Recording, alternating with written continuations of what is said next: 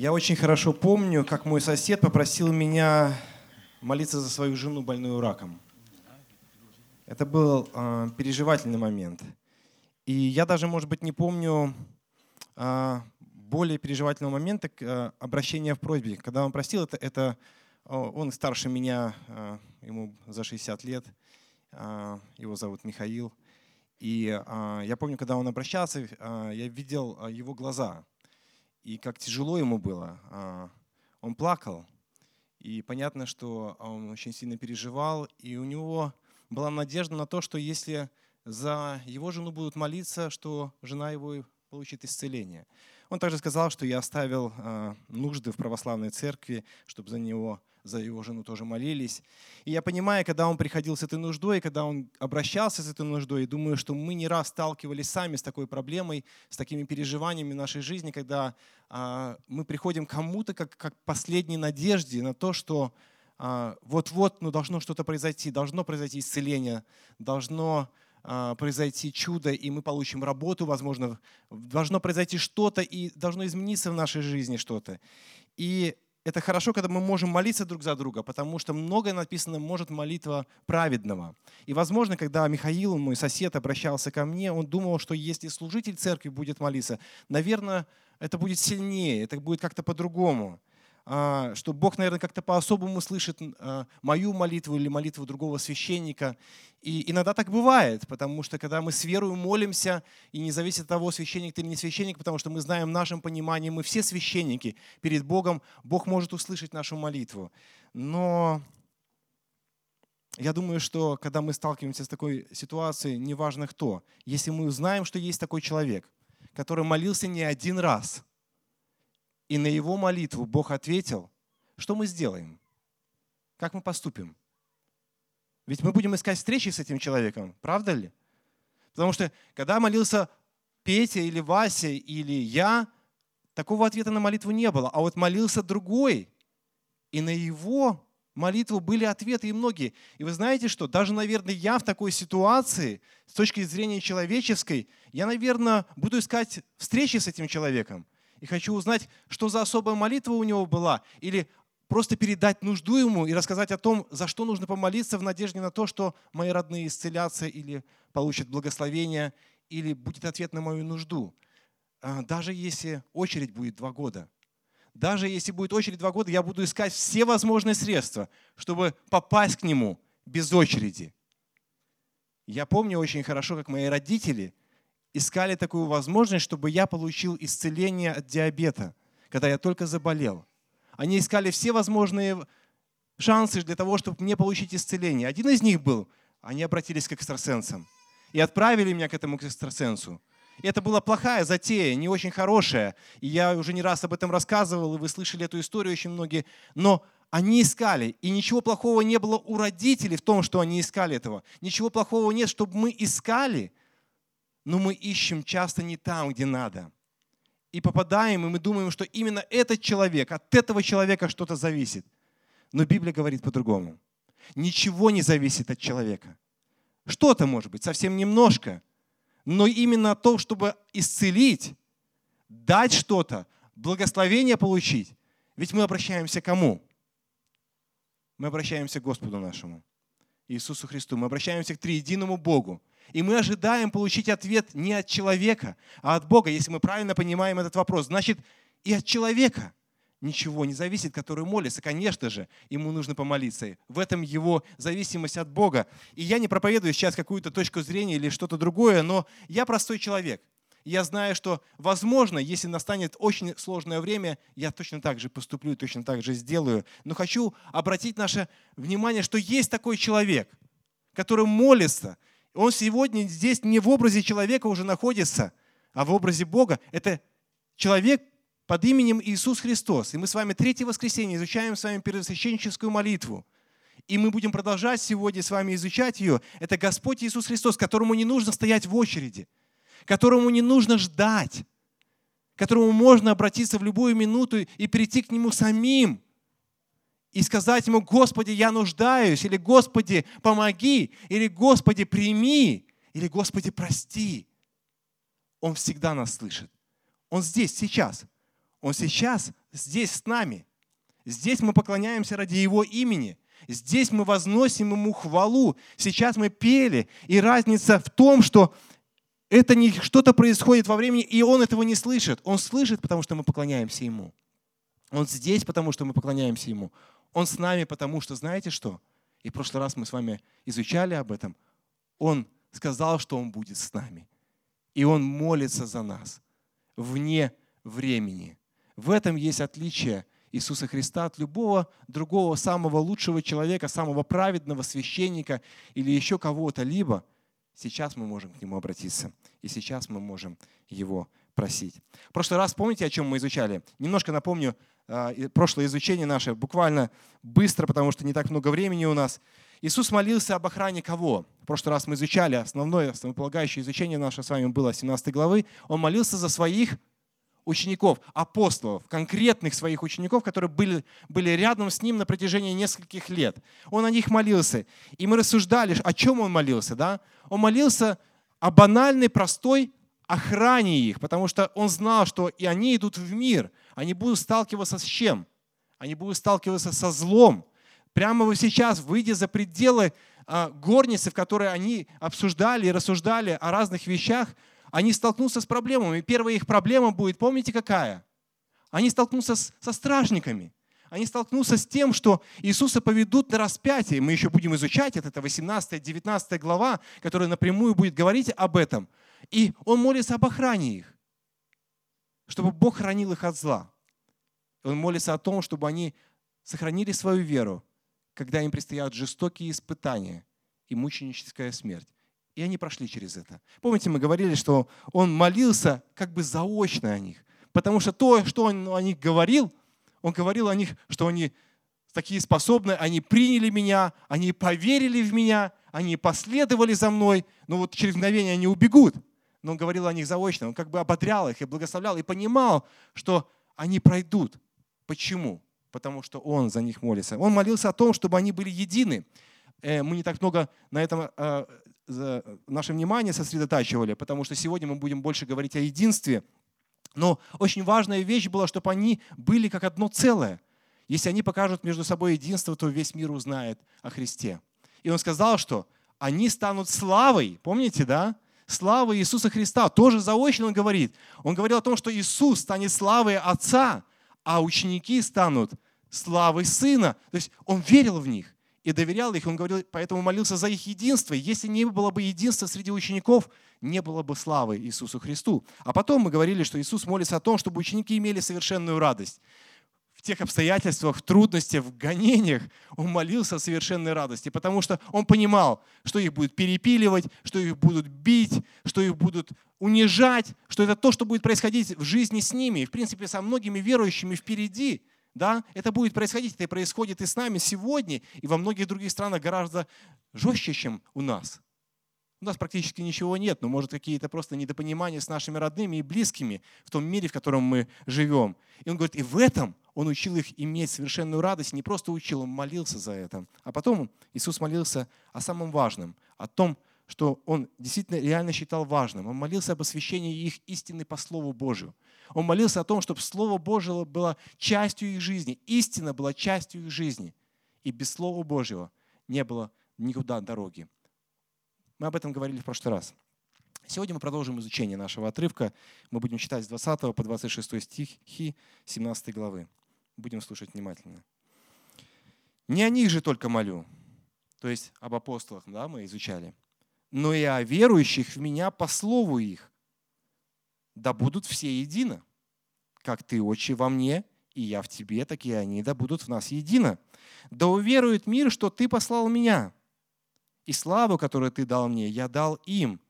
Да будут едино, как мы едино. Я в них, и ты во мне. Да будут совершенны воедино, и да познает мир, что ты послал меня, и возлюбил их, как возлюбил меня.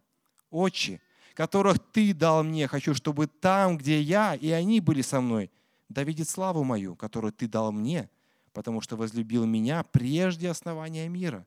Отче праведный, и мир тебя не познал, а я познал тебя. И они познали, что ты послал меня. И я открыл им имя Твое, и открою, да любовь, которую Ты возлюбил меня, в них будет, и я в них». Удивительный отрывок. Ну, конечно же, эта часть, наверное, это будет одна из самых любимых частей вот этого всего отрывка в молитве. Потому что, ну хорошо, когда мы рассуждали в первой части с 1 по 5 стиха, мы говорили о вечной жизни, это важно для нас, но мы рассуждаем уже о вечной жизни на протяжении всех 17 глав. Это центральное послание, чтобы мы обрели вечную жизнь. А потом 5 стихов мы рассуждали о том, что нужно прославить Сына, и Сын прославит Отца, а тут апостола, ну а тут что-то близкое, не кажется вам? Когда мы читаем, начинаем просто аж с 20 стиха, как будто это наше.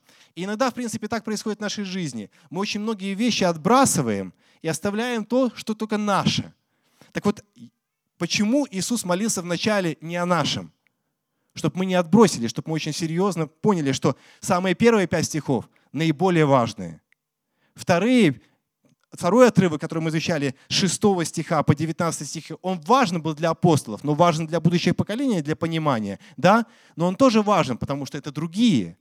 Нам тоже нужно думать о других, и это важно. А сейчас немножко подумаем о себе и поговорим о себе. И в очень простой форме. Потому что мне кажется, что этот отрывок и эта молитва очень простая. Настолько простая, что ответы здесь очень простые даже должны быть, с одной стороны. С другой стороны, очень глубокий смысл заложен в простоте. Мы иногда ищем очень сложные схемы. Так я вот хочу задать сегодня 3 простых вопроса. Вот как будто как мы на уроке. Как будто вот мы изучаем отрывок Писания или читаем текст, который учимся в 1, 2, 3 классе, и мы хотим понять его смысл, нам нужно задать простые вопросы. На самом деле, друзья мои, я так изучаю Писание, задавая вот такие простые вопросы для себя лично. Каждый день, когда я изучаю Писание, я как минимум для себя задаю несколько вопросов. Их 3. И вот в этом отрывке они очень простые, они просто вырисовываются. Первый вопрос, который мы будем задавать, за кого молился Христос? За кого Он здесь молится? И здесь очень простой ответ. Я сейчас задам 3 вопроса, и вы мне сразу 3 дадите ответа на них. Это предмет нашей молитвы, да? Второй, о чем молится Христос. О чем? То есть, ну, суть молитвы, да, его. И третье, почему молится Христос. Причина молитвы. И вот ответив на эти 3 вопроса, простых вопросов, я думаю, мы очень глубоко погрузимся в этот текст. Итак, за кого молится Христос? Предмет молитвы. Давайте посмотрим. 20 стих. Найдем ответ в этом стихе. «Не о них же только молю, но и о верующих в меня по слову их». За кого молится Христос? А верующих? Какие? За нас. За нас, точно. Оля, за нас. Вот это вот самый правильный ответ. За верующих, это вот мы сейчас просуждаем об этом, на самом деле будем говорить. У меня тоже первая реакция, за кого молится Христос? Ну, за всех верующих. За всех верующих молится Христос. Если мы изучаем этот отрывок, если мы точно посмотрим на текст этого, за всех верующих молится Христос.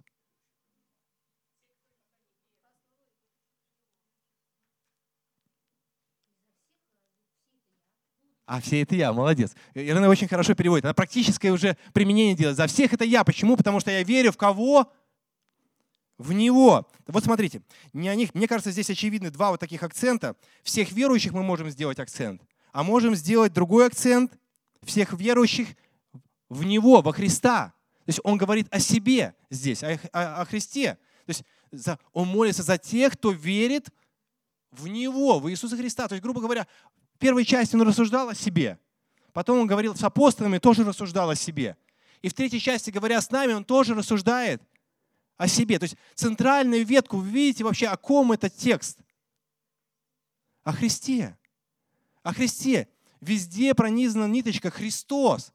И без этого здесь невозможно. Мы можем как угодно интерпретировать это место из Писания, вырывая его из контекста, потому что нам это нравится. Мы можем всю часть этого выбросить и оставить для себя. И кто-то ко мне придет и скажет, Христос молился о всех верующих, и в том числе и обо мне. И неважно, верю я в Него или не верю. Я же верующий. Друзья мои, мы же можем верить во все, что угодно. Друзья мои, вы знаете, что мусульмане тоже верят. Ну, может быть, я сейчас так абстрактно очень сейчас говорю, но мусульмане верят. Кто еще верит? Друзья мои, знаете, мы можем верить в сверхъестественные явления. Кто верит в сверхъестественные явления? Вот, молодец, один человек признался, он очень смелый. Молодец, вы знаете, что есть сверхъестественные явления? Вопрос, от кого они исходят? Правильно, молодец, Кирилл, что ты сказал так. Да, но некоторые верят не как Кирилл верит.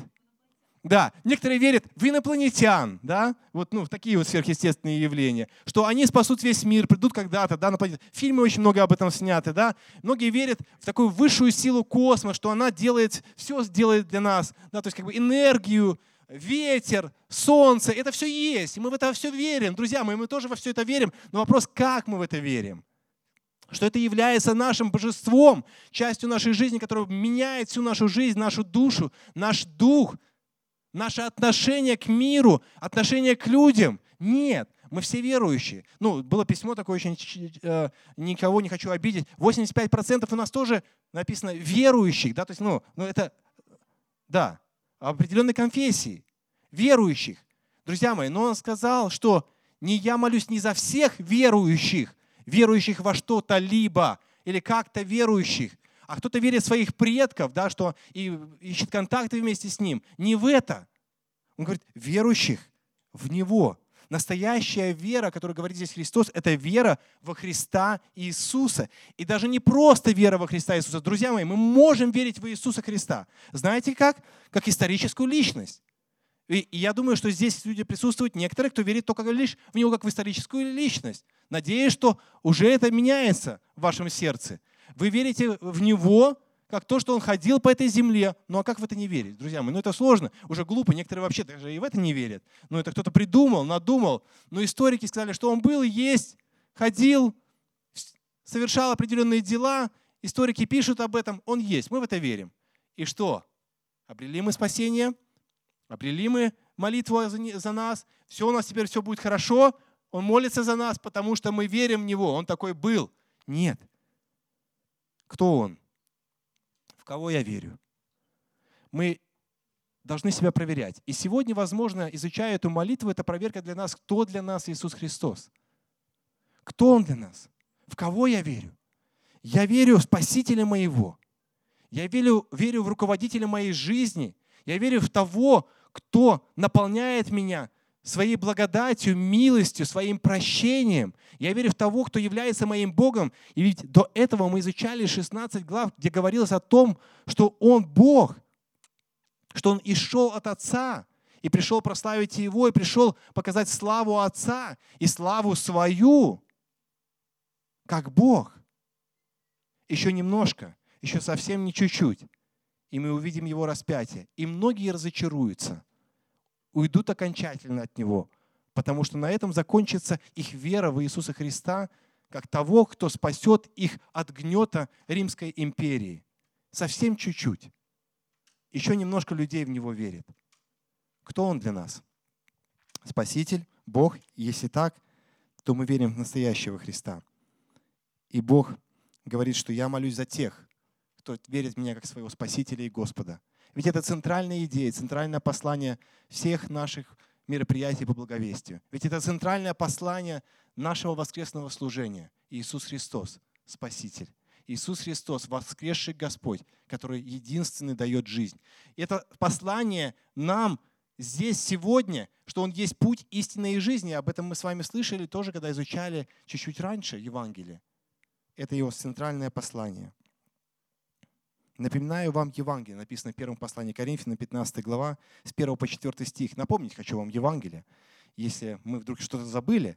Апостол Павел, после того, как он начал проповедовать свою евангельскую весть, и он напоминал это Евангелие Коринфянской церкви, которое я благовествовал вам, которое вы приняли, в котором и утвердились, которым и спасетесь, если преподанное удерживаете так, как я благовествовал вам, если только нечетно уверовали. Ибо я первоначально преподал вам, что и сам принял, что и то есть, что и Христос умер, что за грехи наши, по Писанию, и что погребен был, и что воскрес в третий день по Писанию. Друзья мои, это Евангелие, это благая весть, это то, что проповедовал Павел, Петр, другие ученики, когда ушли проповедовать Евангелие. Мы еще немножко дальше будем изучать, о чем он молится и что важно для нас. Друзья мои, но вот это Евангелие, вот это то, во что мы поверили, является важной частью нашей жизни. Тогда Христос молится за нас. Об этом Он молится. Об этом Он говорит здесь. О ком молится Христос? Еще раз давайте дадим, попробуем ответ на этот вопрос. О ком молится Христос? Можете ли вы сказать, что Он молится о нас, обо мне? Я сейчас с уверенностью могу сказать: Иисус, Ты молишься обо мне. Если ты не уверен и не можешь сказать, что ты, Иисус, молишься за меня, то мы будем дальше сейчас изучать эту молитву, и, возможно, в конце ты сможешь сделать определенное решение для своей жизни, чтобы эта молитва стала частью твоей жизни. Она станет частью твоей жизни, когда Иисус станет частью твоей жизни, когда Иисус Христос станет твоим Богом. Но если Он твой Бог, и ты уверен в этом, Он молится за тебя. Братья и сестры, это добрая весть, это удивительное послание, это радостная весть этого послания. Он молится за меня, и это молитва обо мне. Что может еще лучше или более утешить меня? Что у меня есть тот, к кому я могу прибегать, если мой отец болен, если моя мать больна, если они при смерти или умирают, и у меня есть тот, к кому я могу прийти и кому я могу помолиться, потому что Он молится за меня, потому что Он присутствует рядом со мной. Это удивительное послание. О чем молится Христос? Это второй вопрос, который здесь я поставил. Суть молитвы, и она тоже видна, очевидно, из текста, с 21 стиха. Если мы прочитаем, еще раз давайте. «Да будут все едино, как Ты, Отче, во мне, и я в Тебе, так и они да будут в нас едино. Да уверует мир, что Ты послал меня». О чем молится Христос? В чем суть Его молитвы? Мне кажется, что здесь видно, очевидно. О чем? Громче. О единстве. О единстве. О каком единстве? О единстве кого Он молится? О единстве нас. Вот здесь вот, давайте, смотрите, мы можем говорить о единстве каких-то верующих, каких-то там людей. Но так как мы здесь назвали «я верю», о нас молится, значит, Он молится о единстве нас с вами. Значит, сегодня мы рассуждаем о том, что Христос молится о единстве нас с вами. Почему Он так молится? Да, то есть это мы тоже будем еще рассуждать. Но Он молится о единстве. И какая проблема? Вот почему Он так молился? Для чего суть молитвы Его заключалась, что нужно молиться за единство? В чем проблема? Чтобы мир уверовал. Это мы немножко позже просуждаем. Но вы понимаете, что Он понимал, что будет происходить. Самое сложное — это созидание единства. Семьи, которые вступают в брак, и парень с девушкой, которые заключают союз вместе друг с другом, вся их будущая жизнь будет направлена, знаете, на что? Чтобы созидать единство. Чтобы стать ближе друг к другу. Когда мы приходим в одну церковь, поместную церковь, которую создал Господь как одно тело, вся наша жизнь будет направлена, чтобы созидать единство. Единство в чем? Когда муж и жена вступают друг с другом в брак, единство в чем? Они должны постараться думать одинаково, да? Но мне кажется, что это было бы неплохо, тогда и семья будет достаточно хорошей, и им будет легче жить, думать одинаково, мыслить одинаково, принимать решения какие? Общие. Одинаковые, можно сказать, да? То есть, мы все разные, нам хочется всем по-разному, и нам хочется жить по-другому. Но так не получится в семье, если мы не сойдемся в чем-то одном. Мы все можем сказать, что мы разные, мы другие, мы не похожи друг на друга, и Бог создал нас разными. В этом есть суть и истина, и правда. Но, друзья мои, во всей нашей разности, во всем нашем разнообразии, многообразии, мы должны найти общие вещи, которые должны созидать мир. Когда мы приходим на работу, устраиваемся куда-то на работу, я не думаю, что вы хотите, чтобы на работе, когда вы только переступите порог и вы зайдете в определенной одежде, вот как красивый Рома все время такой вот зайдет, и он скажет: слушай, Рома, выйди вон, переоденься и вернись обратно. Рома даже не поймет, почему. И выйди вон, переоденься и вернись обратно. Ему не объяснили, как. Он вышел вон, переоделся, вернулся обратно, и к нему приходит. Он заходит, он говорит: Рома, еще раз выйди вон, переоденься и вернись обратно. Мы не хотим такого. Да? И в принципе мало кто так делает. Но есть определенные работы, есть определенное место, когда вы приходите, вы должны по-особому одеваться. Если вы оделись как-то по-другому, то что вы? Вы отличаетесь, и вы не соответствуете тому, что необходимо на этом рабочем месте. Да? То есть работодатель требует от вас, чтобы вы оделись так, как другие. Почему? Потому что мы несем определенное послание или что-то делаем. Если вы приезжаете в какую-то гостиницу, вас встречают в гостинице, знаете, такой конферансье, или как там, не конферансье, а швейцар, да, и он одет по-особому, потому что у него есть дресс-код. И вы понимаете, что это швейцар, который вас встречает. Если бы он был одет по-другому, был какой-то порванный, оборванный весь стоял, грязный там какой-то и так далее, вы поняли, что это не швейцар. Да, и он просит, дайте денег, проходите, пожалуйста, в гостиницу, дайте денег, и вы понимаете, что это нищий, и вы со смущением засовываете руку в карман и идете дальше, потому что вы понимаете, что это не он, да? Есть определенные вещи, которые понятны, поэтому люди стремятся к однообразию в определенных вещах, чтобы нам было понятно и легче жить во многих вещах. Если в бассейне вы плаваете, правда, Катя, вы плаваете ровно по дорожкам. Туда, обратно, но не вдоль.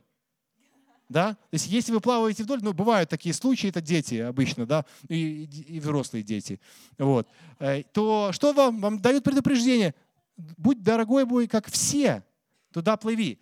Ну, мы не всегда хотим этого делать, но, друзья мои, единство необходимо во многих вещах, чтобы нам было легче жить. И Иисус молится о единстве и понимал, что мы не сможем всегда жить в единстве, но Он об этом молится. А почему? Он уже в 60-е и 90-е годы после Рождества Христова, когда писались послания церквам, говорит о проблемах. Мы иногда идеализируем первую церковь. Ну, может быть, церковь Деяний апостолов, мы немножко ее восхвалим, поднимем чуть-чуть на определенный пьедестал такой. Но церковь, которая уже была в 60-е и 90-е годы, она не пользовалась очень серьезной популярностью. Если вы попали туда, вы бы увидели те же проблемы, которые у нас. А мы вам кажется, вот та церковь, вот, о которой пишет апостол Павел, она очень духовная. Я вам читаю про ту церковь. 1 Коринфянам, 1 глава, 10-17 стих. «Умоляю вас, братья», обращается Павел к ним, «именем Господа нашего Иисуса Христа, чтобы все вы говорили одно». О, приехали. То есть мы приходим в церковь, мы все такие многообразные, все такие разные. Но я хочу говорить то, что я хочу говорить.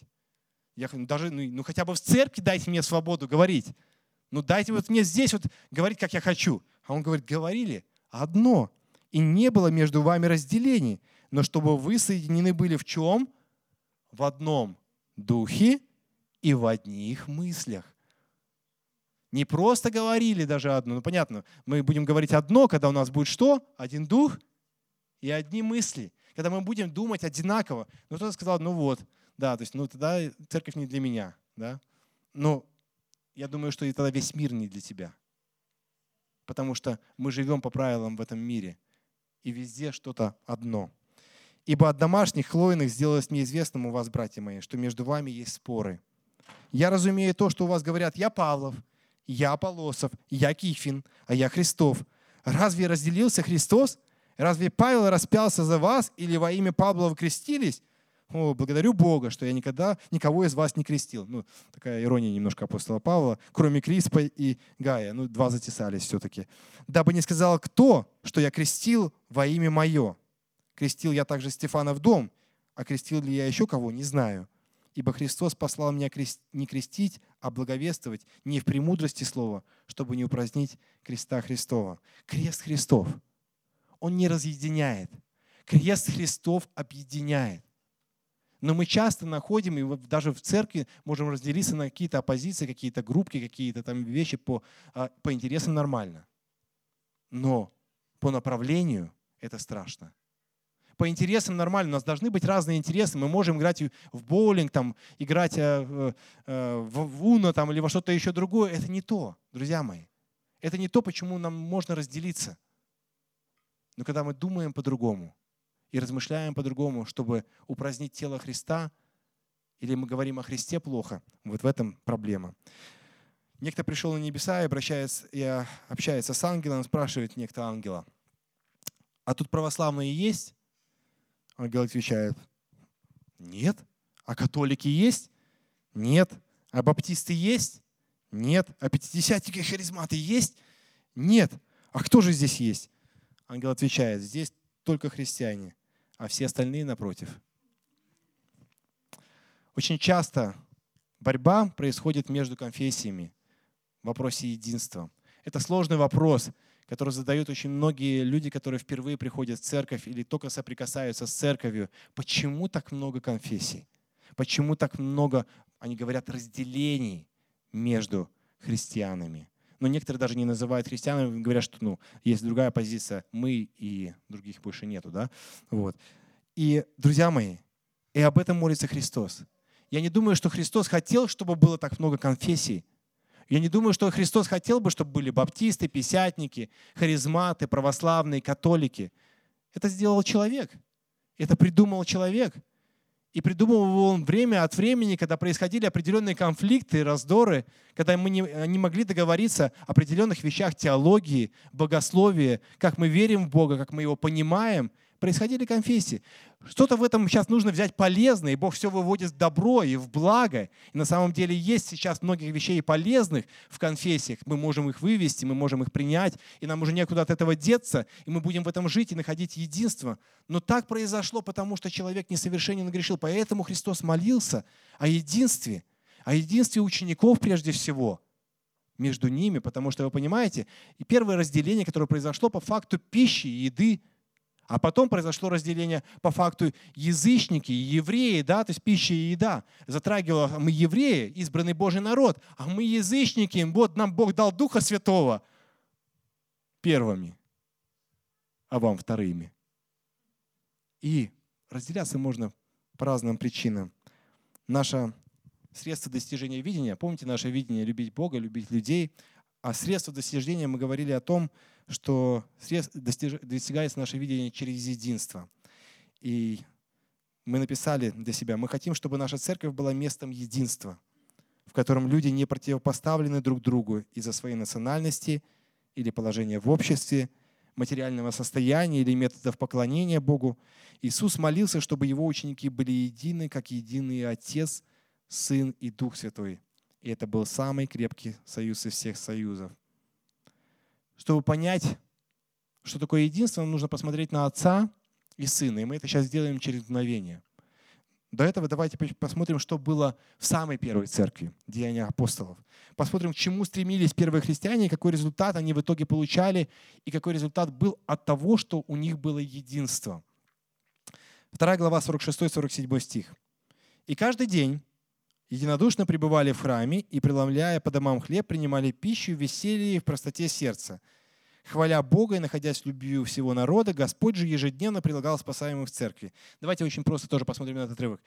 О чем здесь сказано в 46 стихе?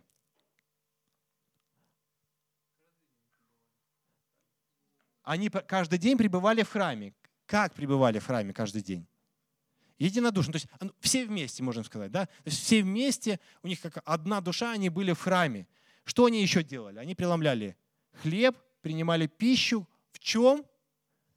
В веселье и простоте сердца. Очень важный фактор для единства — это простота сердца, веселое сердце, здоровое, здравое сердце. Но какой итог того, что они были единодушно в храме и вот единодушно преломляли хлеб по домам, они принимали пищу, веселье, простоте сердца. Что было? Какое следствие? Какой результат? Господь же ежедневно прилагал спасаемых к церкви. И посмотрите, они были в любви у всего народа. То есть единодушие, наше единодушие приводит к определенным последствиям. То есть если у нас есть единство, значит народ будет любить нас. Во всяком случае, так было в первой церкви, самой первой церкви. Есть много разных факторов, я не хочу идеализировать сейчас многие вопросы, но как одна из составляющих, как минимум, если у нас есть единодушие, то это один из факторов того, чтобы люди могли любить нас. И что если мы имеем единодушие между собой, люди приходят в церковь и видят здесь единодушную церковь, то что они захотят здесь остаться? Это очевидно для меня, во всяком случае. Деяния апостолов 4 глава, 32-35 стих. «У множества же уверовавших было что? Одно сердце и одна душа. И никто ничего из имения своего не называл своим, но все у них было общее». Это, конечно, другая форма размышления по поводу всего общего, но давайте первую часть прочитаем. Что у них было одно? Сердце и душа. Два самых важных понятия, которые касаются нас лично с вами. Мы никому, иногда говорим, не открываем свою душу и никому не открываем свое сердце. Ну, так, во всяком случае, мы первоначально говорим. Но у них было это одно целое. То есть они настолько принимали близко друг друга, они открывались друг перед другом, они говорили друг о другом о своих нуждах, проблемах, переживаниях. У них это было одно, у них была одна душа. Одна душа в отношении веры в Иисуса Христа. Христос центр их был. Посмотрите, но это и было практически. То есть это первая церковь, которая занималась практически. Сейчас поэтому многие очень боятся, что вы придете в церковь и продадите квартиры. Да? То есть мы квартиры не продаем. Ну, у кого есть. У тебя уже забрали? Да, хорошо. Никто ничего из имени своего не называл своим, но все у них было общее. На самом деле это показывало их первоначальный порыв и того, как они верили. Первая вера в Иисуса Христа очень сильная. Апостолы же, посмотрите, с великой силой свидетельствовали о воскресении Господа Иисуса Христа. И что было? И великая благодать была на всех их. Это апостолы. А дальше, посмотрите, какой результат, друзья мои. Не было между ними нуждающихся, которые владели землями, домами, продавая их, приносили цену проданную, а что полагали к ногам апостолов, и каждому давало в чем, кто имел нужду. То есть, друзья мои, когда у них было одно, то есть их социальные нужды решались очень просто. Их проблемы физического характера решались очень просто, потому что они были вместе. Вот у нас есть какая-то нужда, если мы ее объявляем, это показатель будет, насколько мы открыты, если мы помогаем, если мы жертвуем, если мы приносим одежду, еду или деньги наши, когда кто-то страдает. Это показывает, какая у нас церковь. И это благословение. Такой церковью должна быть, не продавая, может быть, имение, но, во всяком случае, имея то, что я могу отдать. Я не могу пожалеть этого. Если у меня есть две одежды, я могу принести какую-то одежду, а не потому, что я отдам что-то самое плохое, самое ненужное. Вот у меня завалялось, в гараже валяется, но тогда я это отдам. Это не об этом единстве он говорил. Друзья мои, еще один отрывок. 5 глава, 12-14 стих. «Руками же апостолов совершились в народе многие знамения и чудеса. И все единодушно снова, посмотрите, где пребывали? В притворе Соломоновом». Кстати, очень большой акцент, если вы заметите, по развитию деяний апостолов, они большой акцент делали на пребывание вместе в храме. И я связываю это тоже, когда они вместе находились, они вместе могли принимать определенные решения, они вместе могли созидать это одно сердце и одно тело, одну душу, потому что они учились вместе друг с другом. Если мы здесь уйдем из церкви, потому что есть сегодня тенденция о том, что церковь не нужна, я могу быть одним христианином, один христианин и делать все, что угодно, помогать другим людям, то нет, концепция здесь совершенно другая. Посмотрите, какой результат. Из посторонних же никто не смел пристать к ним, а народ прославлял их. Верующих же более и более присоединялось к Господу множество мужчин и женщин. Результат какой? Снова присоединение людей к ним. Почему? Потому что они были единодушно вместе. Так что же такое единство, друзья мои? Что мир говорит о единстве? Мир говорит то же самое. Если мы откроем словарь, простой словарь, и почитаем, что сказано про единство, по сути, они говорят то же самое, что говорят христиане. Почему? Потому что ничего лучше сказать, чем сказал Христос и сказала Библия, невозможно. Общность, полное сходство, единство взглядов — это словарь Ожегова. Цельность, сплоченность, неразрывность, взаимная связь, словарь Ефремовой добавляет, отсутствие дробления, то есть разделения, неделимость, солидарность. Вам ничего не говорят эти слова? Это все то, о чем говорит Христос и проповедует библейское слово, учение. Когда мы открываем послание Титу, там все говорится о добре. Но говорится о каком добре?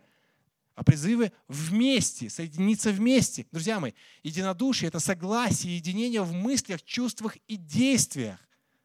Если мы возьмем одно из греческих слов, которое библейское определение, слово «единодушно» можно перевести с греческого как «душевная гармония». Одно из определений — душевная гармония. Единодушно пребывали вместе. Они были в душевной гармонии. Бог призывает, Иисус молится о том, чтобы мы с вами пребывали в душевной гармонии, чтобы все было у нас в гармонии с вами, во всех отношениях нашей жизни. Ничего нового ни мир не говорит. То, что сказала Библия. Давайте посмотрим на аналогию, потому что аналогию отца и сына, потому что изучая именно Евангелие от Иоанна 17 главу, я думаю, что вся эта аналогия, она видна. И она очень четко показывает о том, что такое единство. Понимая, что было у Отца и Сына, мы поймем, что нужно менять в нашей жизни. Отец и Сын были едины в мотивах. Это центр на самом деле, мотив. Очень важный. Посмотрите. «После сих слов Иисус возвел очи свои на небо и сказал: Отче, пришел час, прославь Сына Твоего, да и Сын Твой прославит Тебя». Какой был мотив у Сына? Прославить Отца. Какой был мотив у Отца? Прославить Сына.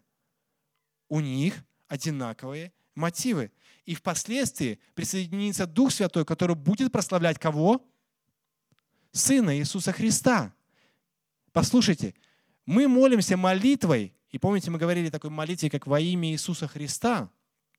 Я не вижу, я не чувствую, я никак не могу это увидеть на своей жизни, жизни христиан, что Дух Святой завидует Сыну, что молится, и конец молитвы заканчивается «Во имя Иисуса Христа». Что это означает? Что ни одна из личностей не тянет одеяло на себя. Но они живут в гармонии. Почему? Потому что это наш триединый Бог, показавший образ и правильность гармонии, как оно должно получаться. Друзья мои, мы любим тянуть одеяло на себя. Пусть это будет образом нас и примером, что у них одни мотивы, ради чего они живут, ради прославления друг друга. Если мы будем думать о прославлении своего соседа, своего друга, своего товарища, своего брата и сестры, чтобы он прославился, образно прославился среди других людей, то, поверьте, зависти станет меньше. Но чаще всего мы думаем так, как показать себя, даже в самом тихом обществе, даже если я ничего не говорю, даже если я внимания никого не привлекаю. Вы знаете, самые тихие люди привлекают внимание гораздо больше, чем самые громкие. Они сидят очень тихо, очень спокойно, и вы знаете, к ним все подходят: «Как твои дела? Что в твоей жизни?» «Не трогайте меня, не трогайте. Все, не трогайте меня. Все, да, все нормально, все хорошо». Точно хорошо. Второй подходит, третий подходит. Но они не обращают на себя внимания. Они самые скромные, они самые лучшие. Друзья мои, почему? А в их жизни идет прославление. К ним все подходят. О нем все заботятся. Подходите к ним на самом деле. Они сидят, заботьтесь о них на самом деле. Это очень важно. Это наш принцип. Если кто-то сидит тихо, христианам нужно подходить, да. Но подходите и тем, кто подходит ко всем. Потому что им тоже нужно ободрение. Потому что есть люди те, которые всех ободряют, всех благословляют. И им кажется, им ничего не надо. А им тоже нужна забота. Им тоже нужно ободрение от вас. Подходите к ним и делайте это. Это очень важно. Друзья мои, Отец и Сын объединены одной миссией. У них одна миссия. Посмотрите, 3 стих. «Сия же есть жизнь вечная, да знают тебя единого истинного Бога и посланного тобой Иисуса Христа». Какая у них одна миссия? Какая миссия была у Отца в отношении своего Сына? Он пришел взыскать, написано, и спасти погибшее. Найти и спасти погибшее. Какая задача была у Отца? Прийти, взыскать и найти погибшее, чтобы через Сына люди пришли и поверили в Отца, и пришли к Отцу, и вернулись обратно в вечную жизнь. Кстати, первые 5 стихов, помните, говорите, вечная жизнь, чтобы они вернулись к Отцу. Это очень важно. Друзья мои, у них одна миссия. Какая у нас миссия? У нас одна миссия – проповедовать Евангелие Иисуса Христа, говорить о Его жизни. Давайте делать это все. Давайте понимать, что это самое главное, а не обратить внимание на себя, обратить внимание на Христа. Тогда будет единство. Тогда у нас будет меньше проблем. Отец и Сын едины не просто в миссии, а в одной истине. 8 стих, посмотрите. «Ибо слова, которые ты дал мне, я передал им, и они приняли и уразумели истину, что я и шел от тебя, и уверовали, что ты послал меня». Послушайте. «Ибо слова, которые ты дал мне, я передал им». Ничего не видите? «Ты дал мне, я передал им». Они приняли, уразумели это, и что сделали? И передали другим, да? Отец и Сын едины в истине, которую нужно передавать. У них есть единство. Если мы понимаем, что у нас есть одна истина, другой нету, и передавать нужно одну истину, нам будет гораздо легче. Сегодня эта истина объединяет весь христианский мир. Это Христос, это наш Бог, да?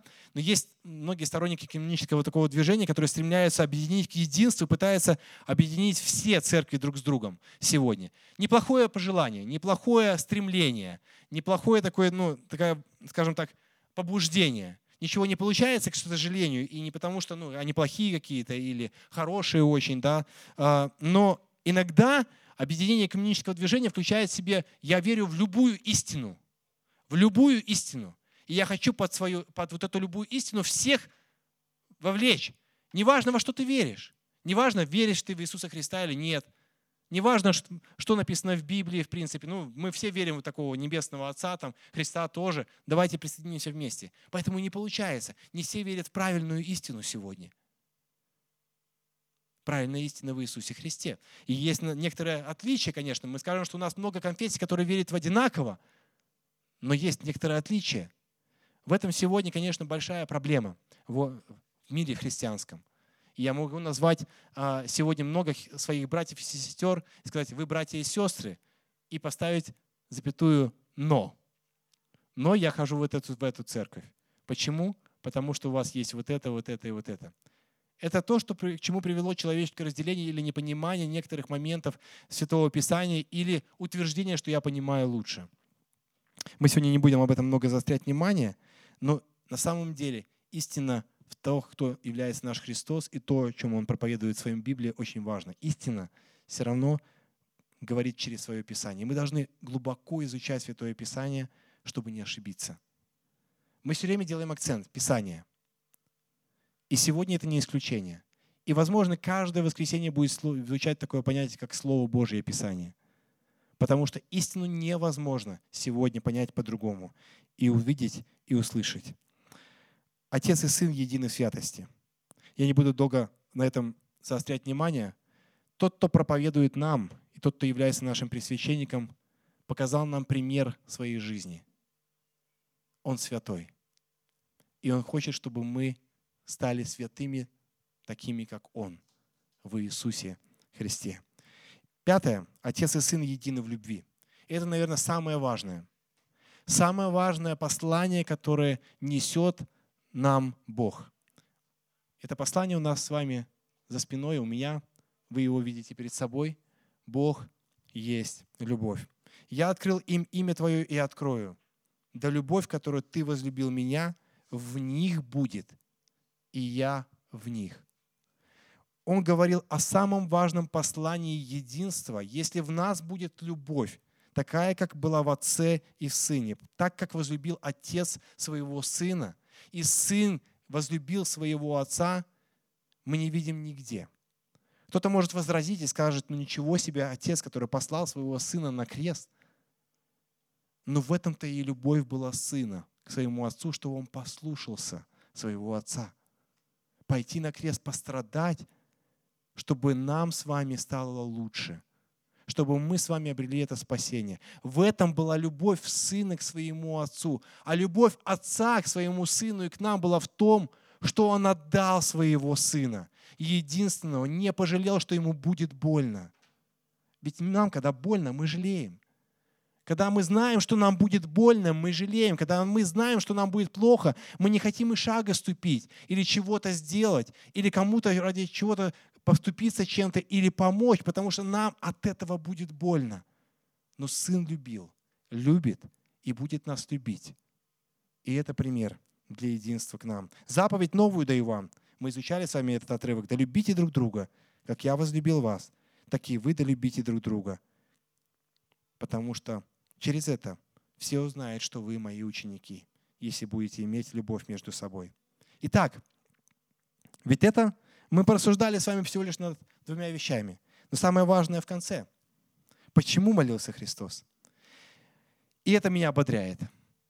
И это мне дает прилив сил. Почему молился Христос? Что Он хотел? Что Он хотел для нас, друзья мои, братья и сестры, гости? Посмотрите, 21 стих написано: «Да уверует мир, что Ты послал меня». 23 стих: «Да познает мир, что Ты послал меня и возлюбил их, как возлюбил меня. Христос хочет, чтобы мы поверили в Него. Но не просто, чтобы поверили, и не просто, чтобы познал этот мир, чтобы мир узнал о Нем. Есть еще одна причина, очень важная. Христос хочет, чтобы мы были вместе с Ним в Его Царстве. Он хочет, чтобы мы разделили Его радость. Он молился о совершенной радости для учеников.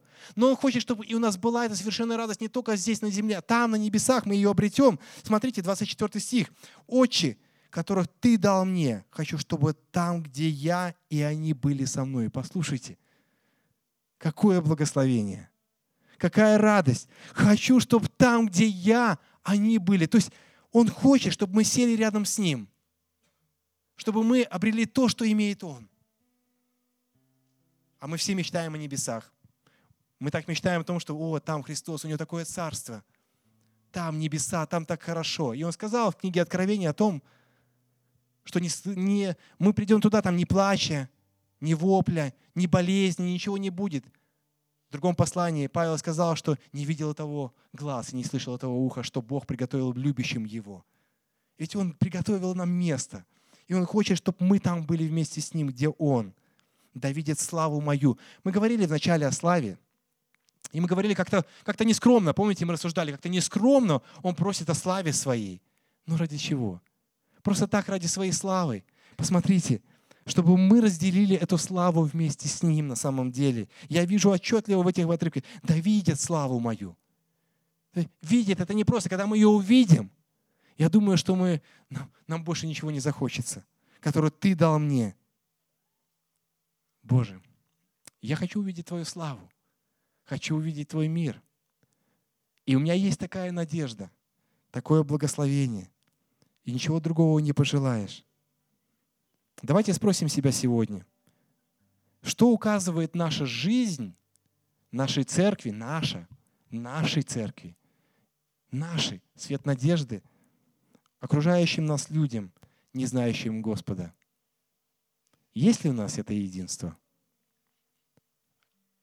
Я отвечу: да, есть. Надо ли нам еще больше единства? Я отвечу: да, надо. Мы несовершенны. Нам нужно еще в многих вещах достигать, идти, не останавливаться.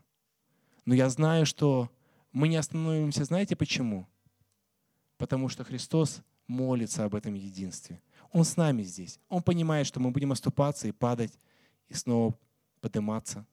У нас будут раздоры и разделения, и недопонимания, но Он снова будет нас поднимать и объединять, и соединять. Это Его молитва. Он знал, какие мы. Без Него мы не справимся. И я молюсь не только о них, но и о тех, кто поверит в меня, по их слову, чтобы все они были одно. Это новый перевод. «Как Ты, Отец, во мне, и я в Тебе. Пусть они будут в нас, чтобы мир поверил, что Ты послал меня. Я наделил их славой, славой, которую Ты дал мне, чтобы они были одно, как мы одно. Я в них, а Ты во мне. Пусть же будут в совершенном, полном единстве, чтобы мир узнал, что Ты послал меня». Задача и цель Иисуса Христа прихода на эту землю, чтобы мир узнал и познал Его. Эта же задача должна быть и для нас с вами. Друзья мои, если кто-то впервые у нас находится или совсем недавно ходит в наше служение, мы сейчас будем молиться о совершенном мире, о совершенном единстве для нашей церкви. Но также мы будем молиться о том, чтобы Иисус стал нашим миром, нашим совершенством, нашей частью, потому что достигнуть этого невозможно, если и Христос не наш Бог. Если вы не смогли назвать в начале собрания, что Он наш, но хотите это сделать сейчас, то вы можете сказать: «Господи, стань моим Богом и Спасителем». И тогда вы скажете: «Ты мой». И Он о тебе молится. И молится сейчас, чтобы ты сказал эти слова. Давайте помолимся. Хочу обратиться к Тебе, мой Господь и Бог. Обращаюсь к Тебе и хочу, чтобы Ты стал моим Богом, Иисус Христос, чтобы Ты стал частью моей жизни, чтобы Ты вошел в мое сердце, действовал там, работал, служил там. Я хочу принять Тебя как своего Спасителя, Господа и Бога. Войди в мою жизнь, меняй меня. И сегодня я хочу назвать Тебя моим Богом. И хочу, чтобы Ты молился за меня. Хочу, чтобы Ты вел меня по этой жизни. И чтобы я мог присоединиться к этой большой семье христиан, верующих в Тебя по Слову Твоему. Мы, верующие в Тебя по Слову Твоему, хотим, Господи, достигать Твоего единства в наших мыслях, в нашем мышлении, в нашем хождении пред Тобой. Мы хотим, чтобы Ты объединял нас в одно целое, чтобы у нас не было разделения, чтобы мы могли думать, как Ты, действовать, как Ты, и провозглашать Твою весть другим людям, как делал это Ты с Отцом. Будь частью нашей жизни, здесь, в нашей церкви, свет надежды, единым организмом. Во имя Иисуса Христа я молюсь Тебя и славлю Тебя. И все мы церковью говорим Тебе. Аминь.